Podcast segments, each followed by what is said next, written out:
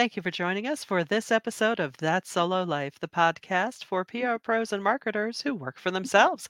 People like me, Michelle Kane with Voice Matters, and my wonderful co host, Karen Swim of Solo PR Pro. Hi, Karen. How are you today? I am doing so great, Michelle. How are you? I'm doing well. Not bad for a Monday, Monday, Monday. Isn't that how it goes in the wrestling ring or or am I thinking dirt track races anyway? Yeah, not bad for a Monday. We're in the midst of the holiday season, but we thought we'd talk today about something kind of, well, it's kind of funny we saw, but it also is all too real in our world. A little bit of a PR journo smackdown. and the smacks went both ways. yes. What'd you say about me? but um, yeah, it happens that happens. we all get frustrated with each other and wonder why we do the things we do the way we do them. That's so true. But my favorite SmackDowns always come with a caveat um, from a journalist that said that they used to be in PR. And as though that justifies or that they know all. And maybe it was, you know, 20 years ago, and we all know that the world has changed dramatically since that time. So um, that would be like, you know, any of us pulling out an old job and going, yeah, I did that job. But but did you do it this year? This this year especially. this year especially, you know, I, I'm just asking for a friend because there are, you know, every and I think that goes both ways. There are yeah. plenty of PR people that started on the journalism side. And if they did that 15 years ago, the world is vastly different for our journalist friends as well. So it it is funny, but that they add that in as though like, well, I know, and that somehow gives me the authority to be completely, you know, icky to you and criticize your entire profession based on the actions of one person who may be new to the job, untrained. Yeah or completely stressed out and about to jump over a cliff and probably has you know the you know mental health hotline on on hold as they're trying to hold it all together long enough to get to the end of this year. Right right because a lot of the times the the issue is oh you know you reach out to us you don't get back to us we don't hear from you and all the while not really realizing well we're we're hurting our own cats over here you know our clients are equally busy and and stretched out as so sometimes it is difficult to get them when the opportunity arises because they're not fully cognizant of the notion that when the opportunity hits they have to be ready and not just of course they can be mentally prepared but no you have to be available like now. And um, sometimes that just doesn't get conveyed.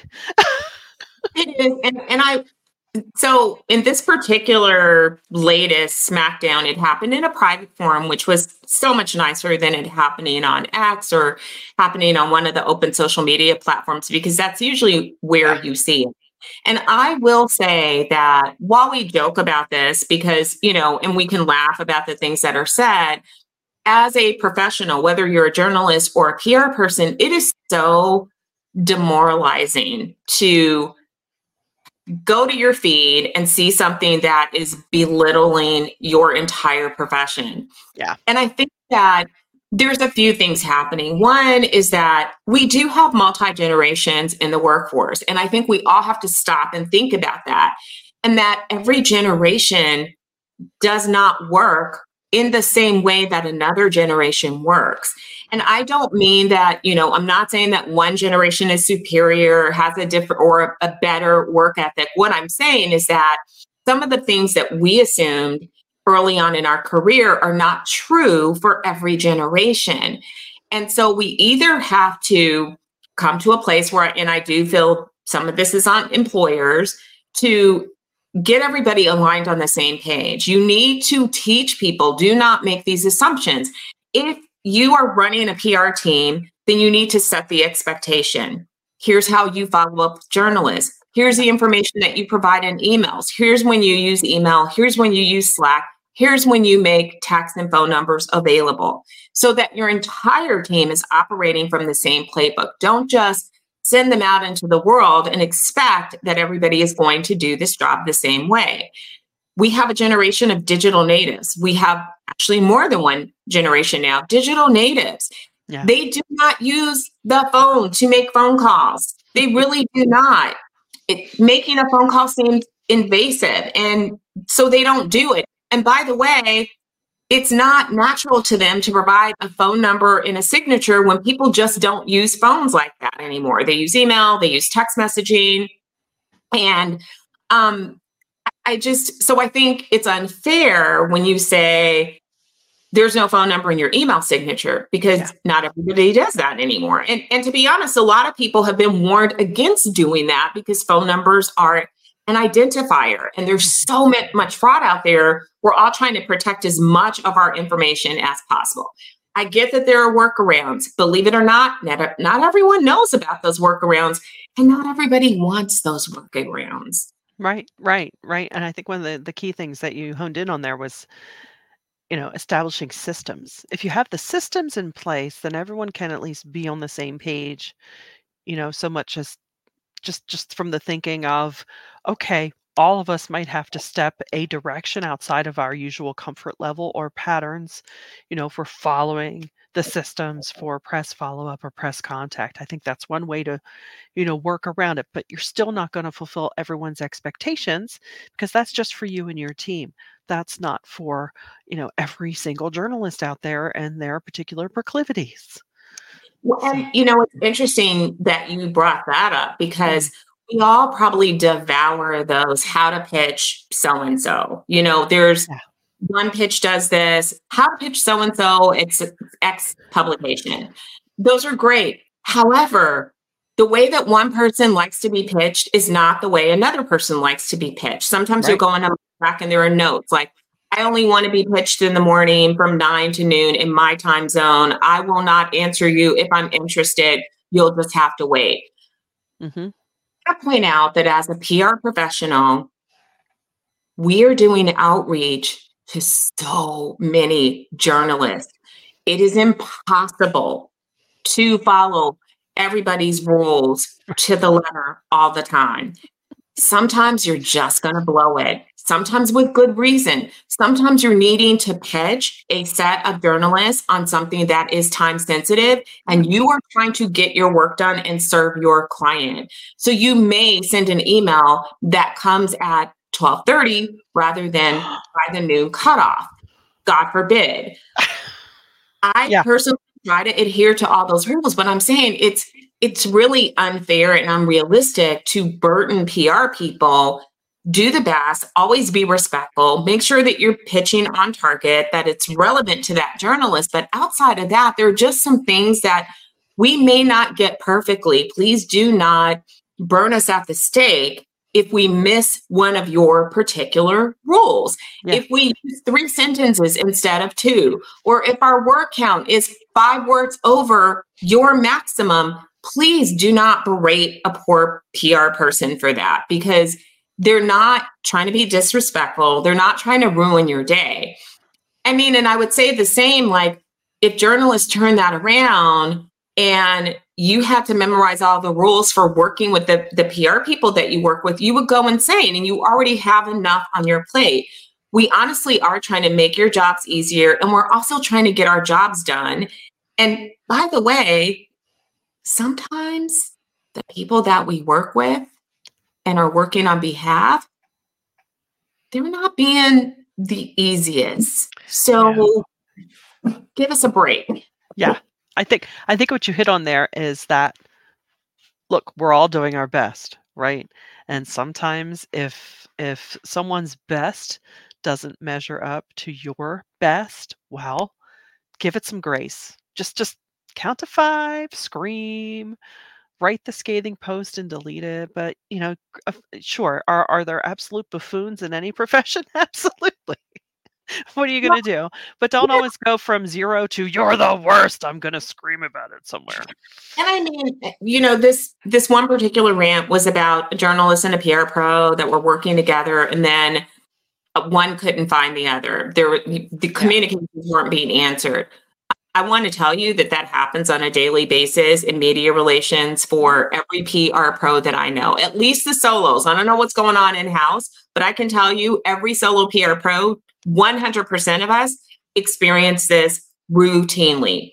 Sometimes it's just because the journalist is just overwhelmed and can't answer everybody. Right.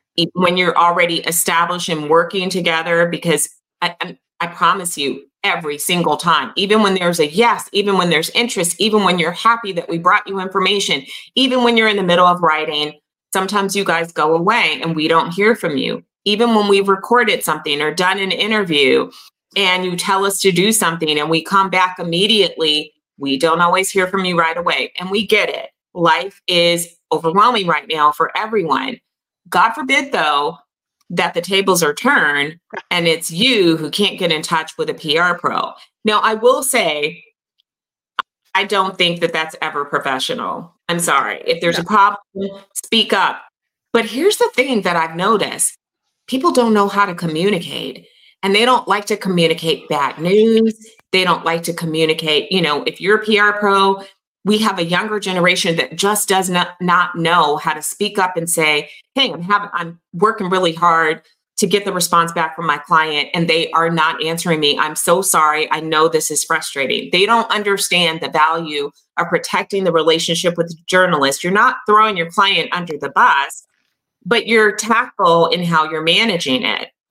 Yeah. They just say nothing because it they're just not comfortable with it. I mean, have you ever gone into a store and watched how people don't even want to say hello because it's it's like this foreign thing now and it's it's sad to me of course and i do think that if you're in pr that we need to do a better job of uh, training our incoming you know pr people on soft skills as well as as well as the as well as the hard skills but michelle i love that you use the word grace it's so appropriate we just need to all give each other some grace yeah. And yes, it's frustrating. It is, it makes everyone's job so frustrating. And we've all had those moments where you want to scream into a pillow or go throw axes after work because can I just get my job done? yeah, no, it's so true. And what you said about communication is so important. You know, it's like we're we're reluctant to give an update that maybe isn't ideal but yeah. I always tell people I would rather you tell me some the same information two and three times than not at all. Just hit me. Hit me with it. You know, I know how to hit the delete key if I don't want it to hear it again. You know, it's like is it yeah. it's really not that that hard to do and and it is true. We're we're so almost used to the this passive means of communication that we just don't want to do it. It's like, oh, do I have to do that? It's like, yeah, just do it. It it mm. really it's kind of you know we've all seen the the different memes or the comics of you know that feeling when i did that task that took 10 mm-hmm. seconds that i've been dreading for 10 weeks. Just do it. I mean it's part of being in business and being a professional and we really do need to get back to training people how to talk to one another and how to handle difficult conversations because I feel like this is becoming a, a lost art and it's playing out not only in the workforce, it's playing out in families. How many parents are just not having hard conversations with their kids or you know teachers are are dealing with parents when they tell them something that's not favorable in the nicest way possible the parents are going off on the teachers we we're going to become a society where we just don't want to talk to anyone and we never address anything and that that's just not a good place to be and yeah. so while not defending the actions of a pr person or a journalist who just drops out of communication with you unless they're sick or something else is going on and that's the other thing you never know what people are dealing with in their personal lives sometimes right. people are working through illness Sometimes they are grieving and they just really are not themselves. Maybe they're dealing with pressures at work that just are overwhelming. And so we do have to take a step back. Um, but even with those hard things, if you really are just not yourself, you don't have to disclose all of your personal information, yeah. but it, it's about communicating and letting people know at least like hey, I got your email. I'm so sorry. I have some things going on and I'm really behind. Here's where we are. Yeah, exactly. Just to check in, you know, hey, I'm sorry if I've been unavailable to you. I really apologize. Here's here's the latest status. That's it. It doesn't have to be a big deal. No, Even if the other person's making it a big deal, you don't have to answer at that level, right? You don't have to meet them at the the same volume or level of annoyance. You can just sail on. That's the beauty of email. You don't have to just respond like that in the same tone. But please be available by a channel that you have set. Don't just ignore that channel. Exactly. Yeah, that's all we ask. Just have some grace. Don't ignore it. It really won't hurt. Let's just keep each other updated. Let's help us do what we do because goodness knows there's enough going on around us to to add to our stress. So we don't want to do that. But we hope you've gotten some value out of our time together today.